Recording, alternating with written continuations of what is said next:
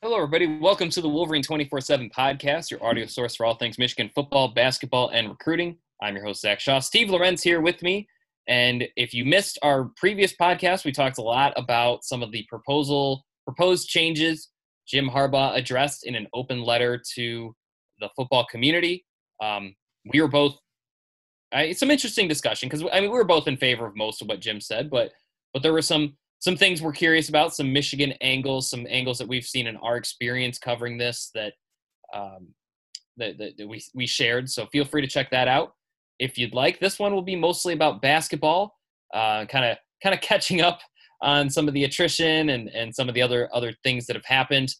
But yeah, it's it it should be a fun episode. If you like it, feel free to rate and review it, share it with your friends. Uh, be sure to be sure to let us know too. We like to hear what you guys like and, and what you guys don't like. So with that, we can get started. So our last basketball podcast came after Colin Castleton transferred. Uh, since then, oh, what what's happened, Steve? I, was Isaiah Todd after that? Um, anyway, we can just refresh the whole offseason. So players who have left include David DeJulius, Colin Castleton, and then just a couple days ago, Cole Bajema uh, players who left the recruiting class, Isaiah Todd. You could argue Josh Christopher because he was a crystal ball favorite.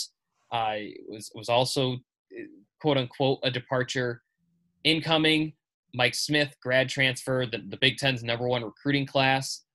You know, we, we might we could talk about that maybe, but uh, Hunter Dickinson, Zeb Jackson, Terrence Williams, and then Jace Howard as well. And so now, after all the panic, and and I swear we said on this exact podcast fans who are worried about the numbers stop worrying about the numbers. Uh, we are proven correct because now they are worried about the numbers in the other way. They went from possibly having a couple too many players signed on to the class to only having 11 scholarship players, and that's if Isaiah Livers comes back, which I I have not heard anything suggesting that won't happen uh, based on his comments and based on we haven't even seen him in a top 80 of a mock draft just yet. Um, not to not to say that it's a done deal, but kind of kind of get the vibe he'd be back for another season, especially since he looks like he would be the leading scorer and go-to player. But we can we can go ahead and well, let's talk about Cole Bajema, and then we can kind of reset and look to what this summer might look like for Michigan. Steve, I think I think I am officially jaded to the transfer process to the point where I just assume anyone who didn't play a ton uh, and who was seemingly going either uh, plateaued or further down on the depth chart is is going to transfer these days. Uh, I, I, know you were a little bit more surprised by Cole Bajema transferring. I was surprised by the timing, but what was your initial reaction to uh, hearing that that Bajema was in the transfer portal?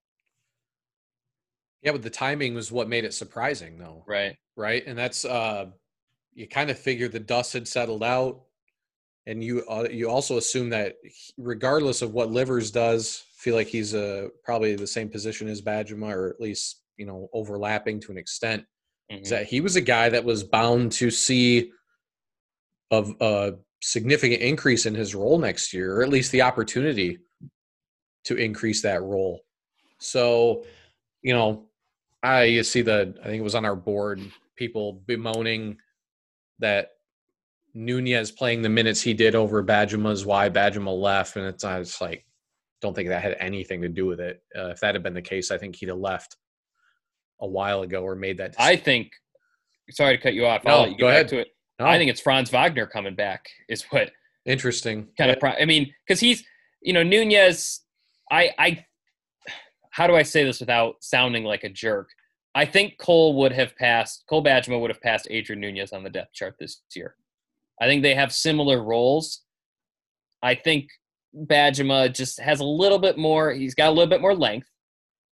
I think he's a little bit more proficient on defense. I don't think it was that. I don't think this was reactionary. If anything, actually, I think it was more related to the pandemic to the being at home to the being from somewhere that's like 3,000 miles away. Uh, but Steve, feel free to to continue with your thought. I mean, that could be it. I suppose if you do, if if if the timing is what's throwing us all off, I guess that means there's a better chance there was more of an unorthodox reasoning behind it. Uh, so with what with everything that is going on, I suppose that could play a role. I did notice.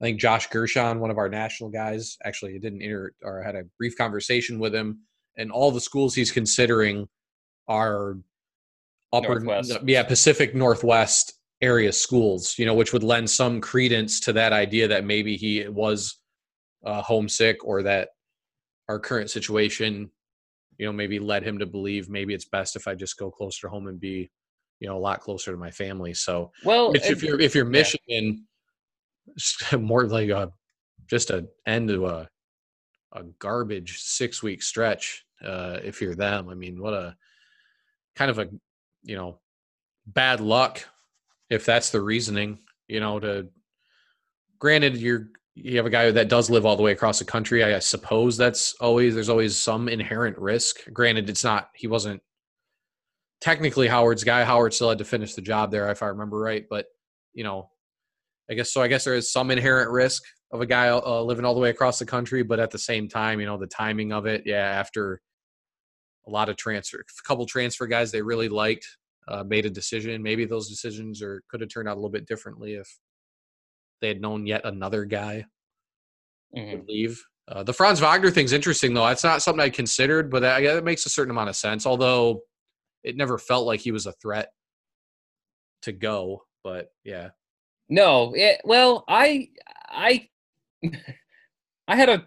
There was a part of me that wondered if Franz would test the waters. Just the way he finished the season, his his pro ceiling. I think as soon as it became clear there weren't going to be NBA workouts or any any chance for him to impress scouts further, uh, I think that it became clear he wasn't going to go.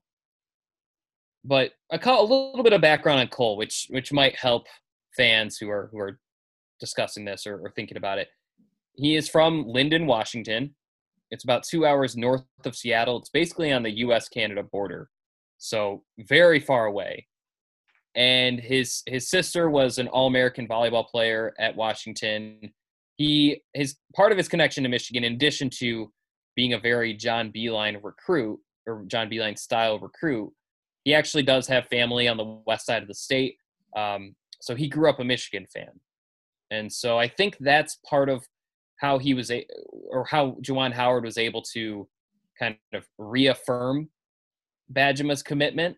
I think also, you know, a, foreseeable path to the to the rotation in year one was part of it too. Clearly, that that latter part didn't come to fruition.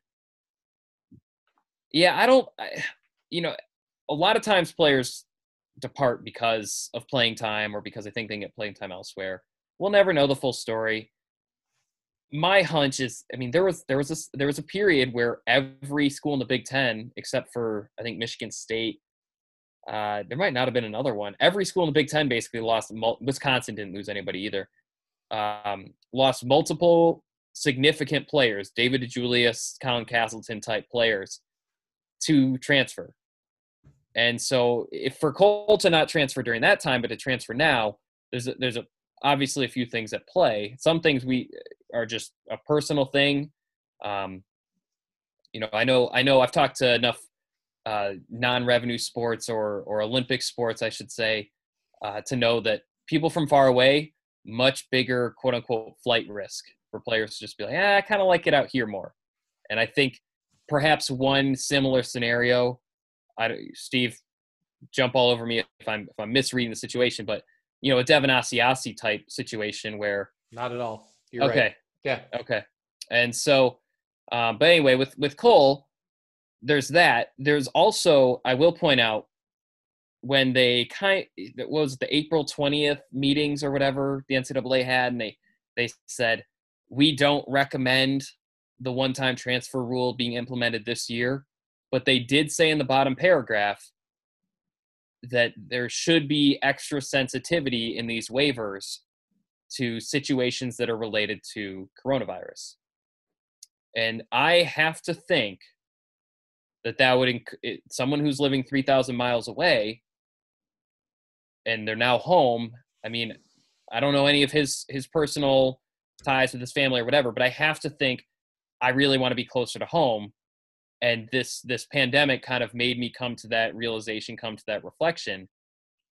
that sounds like a done deal that Cole would be immediately eligible. And so that that changes the transfer market a little bit when you are immediately eligible because all the schools that he's interested in, I have to think he'd start for almost all of them. I mean, we didn't see a ton of him this year, but he was very efficient when he was in. Uh, he's got great length for his position. He can he can kind of move like a guard, but has uh, the size of a forward. You know, there's there's there's some weight lifting he's going to have to do to to really play any of that power forward or small forward type role. But I wonder if if that's part of it too. That um, you know maybe because he has a slightly better chance of being ruled eligible than he thought maybe a month and a half ago. Um, same time, players transfer on a whim. I mean, it is what it is. There's not a not a ton to gain from speculating on on why. I don't personally think Michigan did anything wrong here. And and and the other thing to remember, sorry, we should have mentioned this early on. He wasn't a John B, or he wasn't a Juwan Howard recruit. Usually, teams that change head coaches lose a lot more players than Michigan has lost so far. I mean, usually you lose some right away in the in the initial recruiting class. They did lose Jalen Wilson, um, but then there's usually a few more transfers too, and you can you can point to pretty much every. I, I, I would imagine the average is around five players depart in some way, shape, or form when when a head coach changes. So, um, yeah, it's not. Uh, it's probably not what Michigan wanted. They probably didn't want to have to be dealing with this in May. And and as you pointed out, the transfer market has dried up a little bit. Do does their pursuit of Justin Kier or their pursuit of um, you know another kind of two guard transfer does that change when they have another spot open and they have even more minutes to offer? And so, Steve, I, th- I think we said this after Castleton departed that probably need another guard on the roster. The one thing I would say this, I mean, the, the Bajema transfer emphasizes that. Now the need is even greater.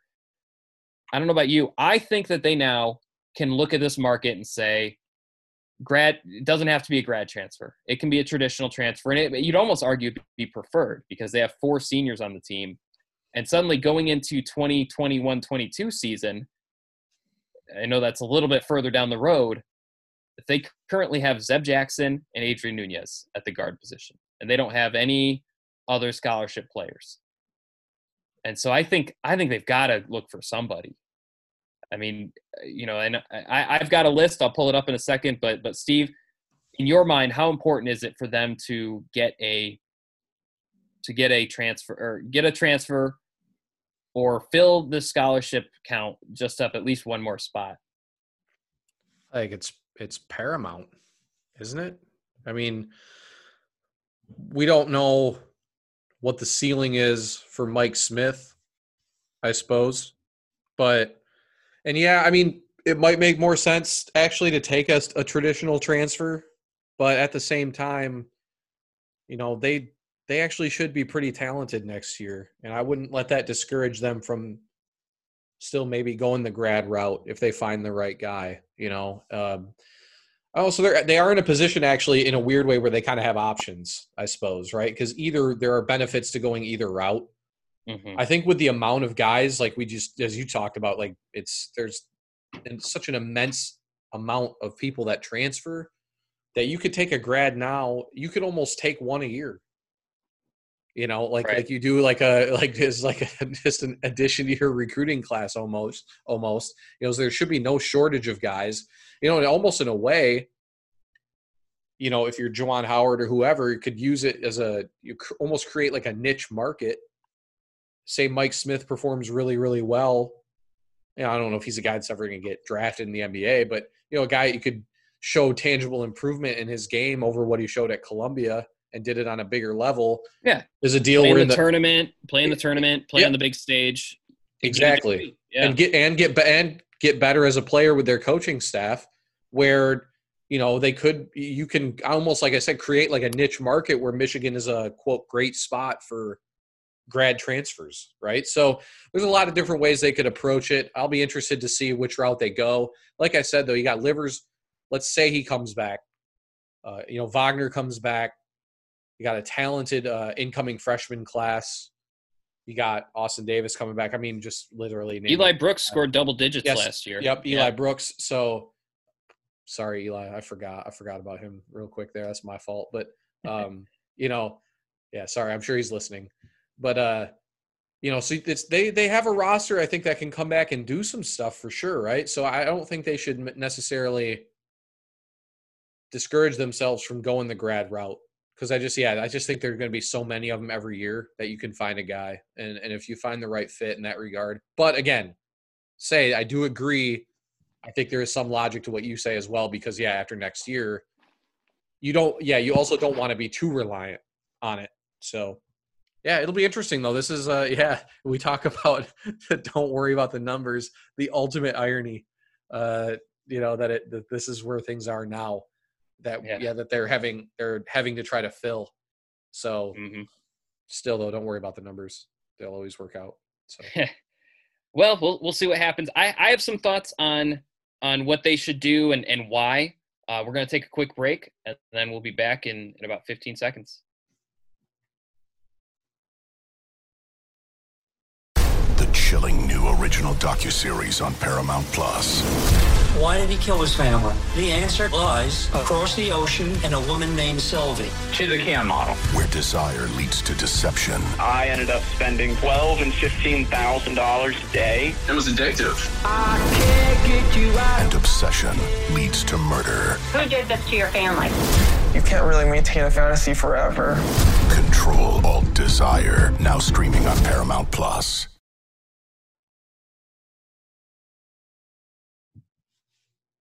Okay, and we're back. So as I mentioned, I I, I have some opinions. So a couple things. I know fans uh, kind of have those. They've got hungry eyes when it comes to recruiting classes down the road. They always do. This isn't a Michigan thing. This is an every fan. Every fan thinks that the next year's recruiting class can be amazing, and some years it is, some years it isn't. But the one thing I would say, I don't think Michigan should go into 2021 saying that they want a 20 or a seven member recruiting class because I, I think with basketball more so than football football i think you can have a if you have a chance for an extra couple recruiting spots that doesn't hurt you at all. Where where it, comes into play with basketball is most let's say top 100 recruits they want to go somewhere where they can score points. And that's not being them being selfish that's them wanting exposure and wanting to to make a career. You certainly don't you, you want to go where you can get noticed so you can probably with with a, with seven spots, you can probably fill if you're Juwan Howard the first three or four in pretty strong fashion. Similar to this year, maybe a little bit better because the timeline's better. But once you get to five, six, seven, it's harder to get some of those top tier players unless you have an amazing personal connection or you or you're just incredibly lucky or you know you can fill in the blank there uh, and some some schools that just seem to recruit well no matter what the situation is. Like Kentucky getting a what's that guy from Wake Forest just falls into their lap at the perfect well time. okay so so that's a transfer. I actually do think kentucky and it has built the grad transfer factory the same thing that you're describing where Sure. every year they get two or three transfers to come in and they get exposed. A couple of them have been drafted.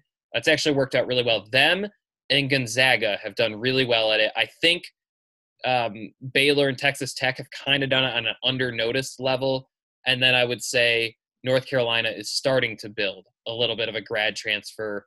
It hasn't worked out for every single transfer but they're starting to get one or two a year. Uh, but i'm talking about recruiting because your your fifth and sixth best recruits they're probably going to be the second best recruit at their position in the class Sure. and that's not even counting the players on the team. So, say for example, Michigan hypothetically lands a five-star point guard, a top 40 wing, a top 60 big man, and let's say one more, you know, wing Like a combo two guard. Yeah. So suddenly you have four. You still have three spots to fill if you if you have seven. That's assuming Franz Wagner and no other transfers. Let's say everybody's back. Well, suddenly you're in this situation where you are trying to convince a top 100 player that he's not even the best player on your board at the position in the class to come join the group. And and basically not just be a backup, but be a backup behind another freshman. I mean, we talk about players transferring when someone their age or younger is a starter over them. I mean, it's it's just I what I'm trying to say is I think you would see a drop off in the quality rating wise, quality rating wise of recruits because I think Michigan would would still recruit, and Juwan Howard is shown to be a pretty strong recruiter.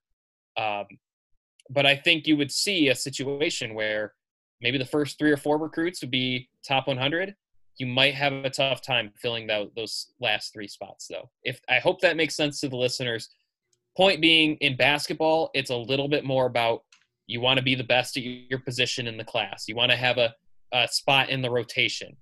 And if you have a seven member recruiting class, you can look at this throughout history. I mean, even even when some of the big name schools have these bigger classes, the fifth and sixth guys are maybe more of like a three star development guy or, or kind of a, a wild card recruit, maybe an international recruit, someone who doesn't have 20 high major schools knocking on their door. And and so again, it's not necessarily do you want to go to Michigan? It's do you want to go to Michigan versus a better opportunity, a potentially better opportunity at another Big Ten school. So I don't think they want to go into 2021 with seven recruit with seven spots, and therefore taking a peek at the transfer portal, it isn't uh, you know a super amazing market right now, but I don't know if Steve did. I don't know if you got a chance to look at these, but but some of these names are kind of intriguing. Um, so a couple of them are graduate. Most of them are traditional. You know, Jalen Coleman-Lands. He played at Illinois, played at DePaul. He got a six year of eligibility. He wouldn't fix the seven uh, recruiting spots situation, but maybe gives you a little bit of a two guard. He's six foot four, scored 11 points a game last year. Didn't Beilein recruited him like 15 years ago? I yeah, like. yeah, yeah. Maybe he's from Indianapolis, if I'm not mistaken. So um, that's something to keep in mind as they're trying to find a transfer.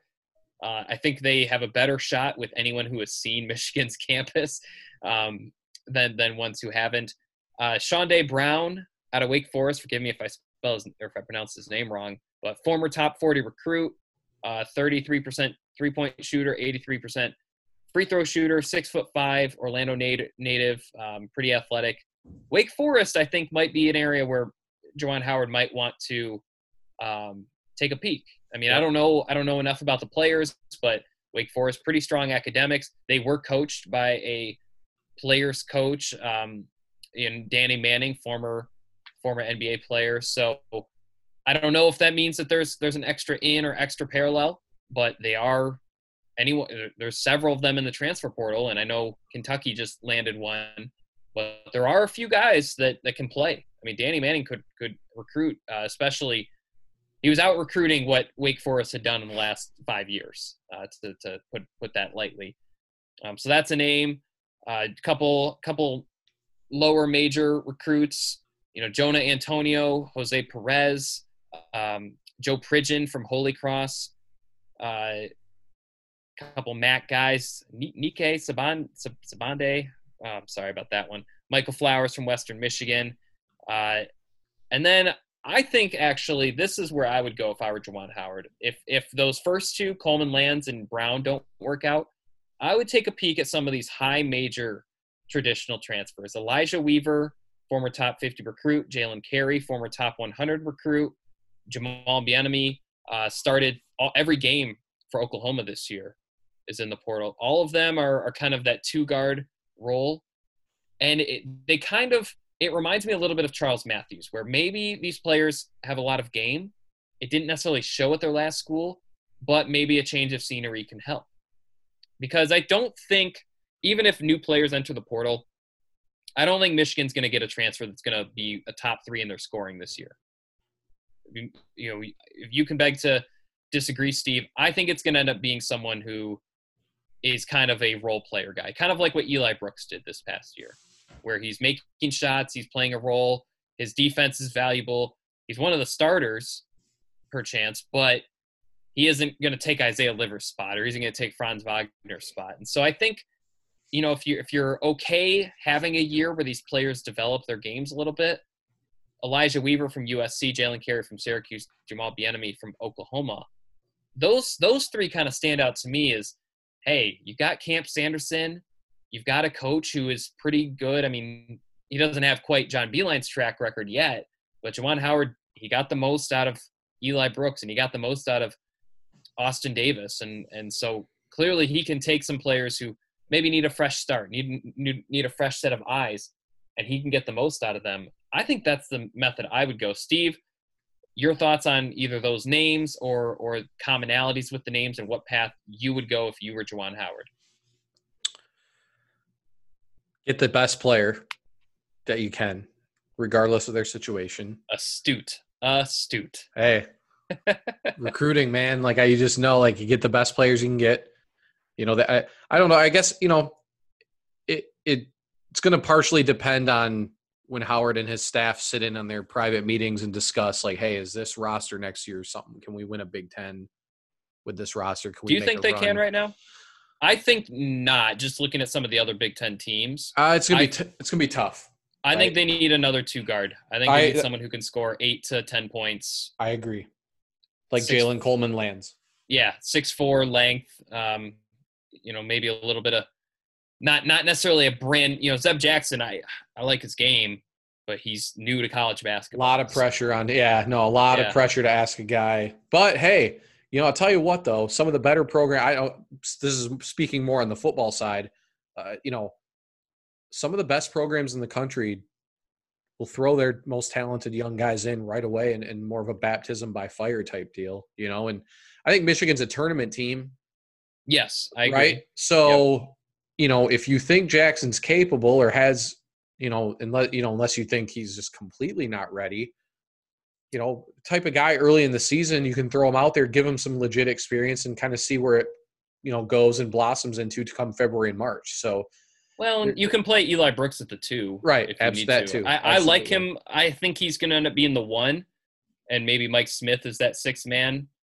Um, obviously, but but Brooks did play the two each of the last two seasons, sure, so it's not out of the question at all to keep him there. It's a little, probably a little undersized at that position than than you optimally have, but a starting lineup of Mike Smith, Eli Brooks, Franz Wagner, Isaiah Livers, and Hunter Dickinson. I, I think he would start over Austin Davis.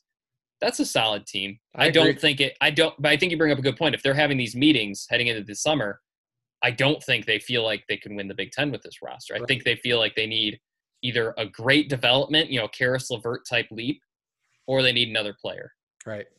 So I think that would, you know, that's my kind of thought. You know, the funny thing is though, you talk about the the not wanting seven in 2021 don't you think Beilein would be licking his chops if he ever had seven scholarships to work with because like he would be able to convince because three or four of those guys would be like you know guys who had no hype Right. recruiting right. profile at all you know it'd be fascinating to see what he would have done with like so much It- scholarship room but It would. You know. You know this as well. Uh, that's it's taxing, man. To, to you know, it's a little Oh, well, different yeah. from football. right but it is a huge drain on the brain to you know put together this five member recruiting class and be like oh we still gotta find two more you know it's right. like like I, I i agree i think that would be John Beilein's sweet spot where he can like go find this you know Muhammad-Ali Abdur-Rahkman or i mean wasn't uh was was it Klay Thompson was one that like he liked but they didn't have room for something like that yeah it, it- there's some some story about that. Um, so you know there might be some hidden gems. There, I mean, certainly it's not they're not screwed if they have to recruit seven. I I just don't think that's that's the optimal situation for them. I think if they can find a transfer that fits, that might be a better opportunity. I agree. I just it's just one of those. It's hard to answer without knowing what they feel like the expectations for next year's team hmm is going to be. You know, and so because yeah, if you think you can, and you know, I have a hard time though th- them sitting in there saying we don't have a chance. You know, just because we know like Very you know, few I- coaches would ever be like, ah, Right. we don't got a shot. Ex- exactly. but uh, because I think, you know, I still think Wagner is a guy that could take that leap, to be honest with you, even though he's already a really good player. You got to think about think about how much better he would have been if his outside shot had maintained consistently. You know, I mean, he was that he look at how good he or how well he be, uh, played as he started kind of catch fire near the end of the year. you know, if his outside shooting was more consistent, I mean, he's a like at least all Big Ten kind of guy. You know, Mhm. first team, first team type guy. You- I mean, because tech, honestly, Zach, maybe you don't agree. I think between Livers and Wagner, they could have two first all team Big Ten level guys in their starting lineup next year. Um, they could. They could do a lot could. worse than that. So, They won't know. be. I think they'd be a top half of the Big Ten, right. but Iowa brings is set to bring everybody back. Illinois is quietly they might end up bringing a lot of people back, plus some good recruits coming in. Michigan State has some people to replace, but they seem you know guys like Malik Hall seem to take step forward. Uh, Wisconsin, I don't think they lose anybody. And so you can kind of run through the list, and suddenly there's like, you know, Indiana brings a whole bunch of people back, and and Purdue is always good. Maryland's always it, it's it's suddenly you can see where Michigan. Eh, maybe maybe I'm wrong. I think they would want to add one more. They have not been linked to a single transfer yet, and that's notable. And you can just do nothing. I don't think they would be.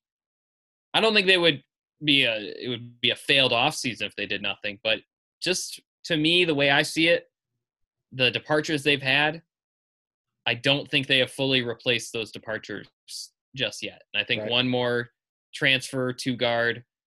One thing about graduate transfers, I'd be I don't know if, how late it is in the process because I know Michigan Michigan's graduate admissions are not grad transfer friendly.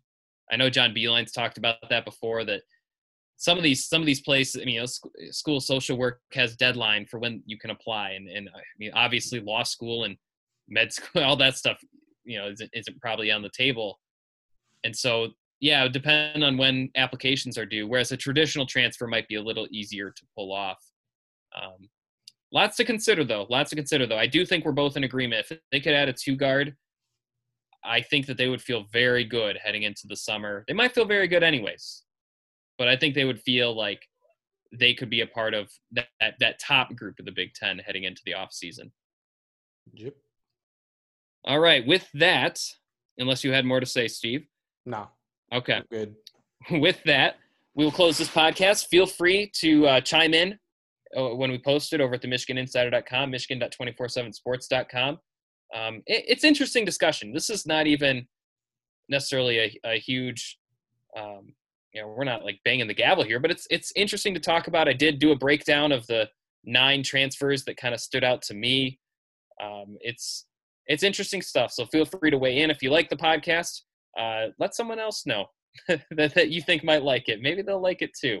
Uh, and then throw us some rating, throw us some reviews, throw us some feedback. Uh, for Steve Lorenz, I'm Zach Shaw. This has been the Wolverine 24 7 podcast. Hope you had fun. Hope you learned something. And we'll see you next time.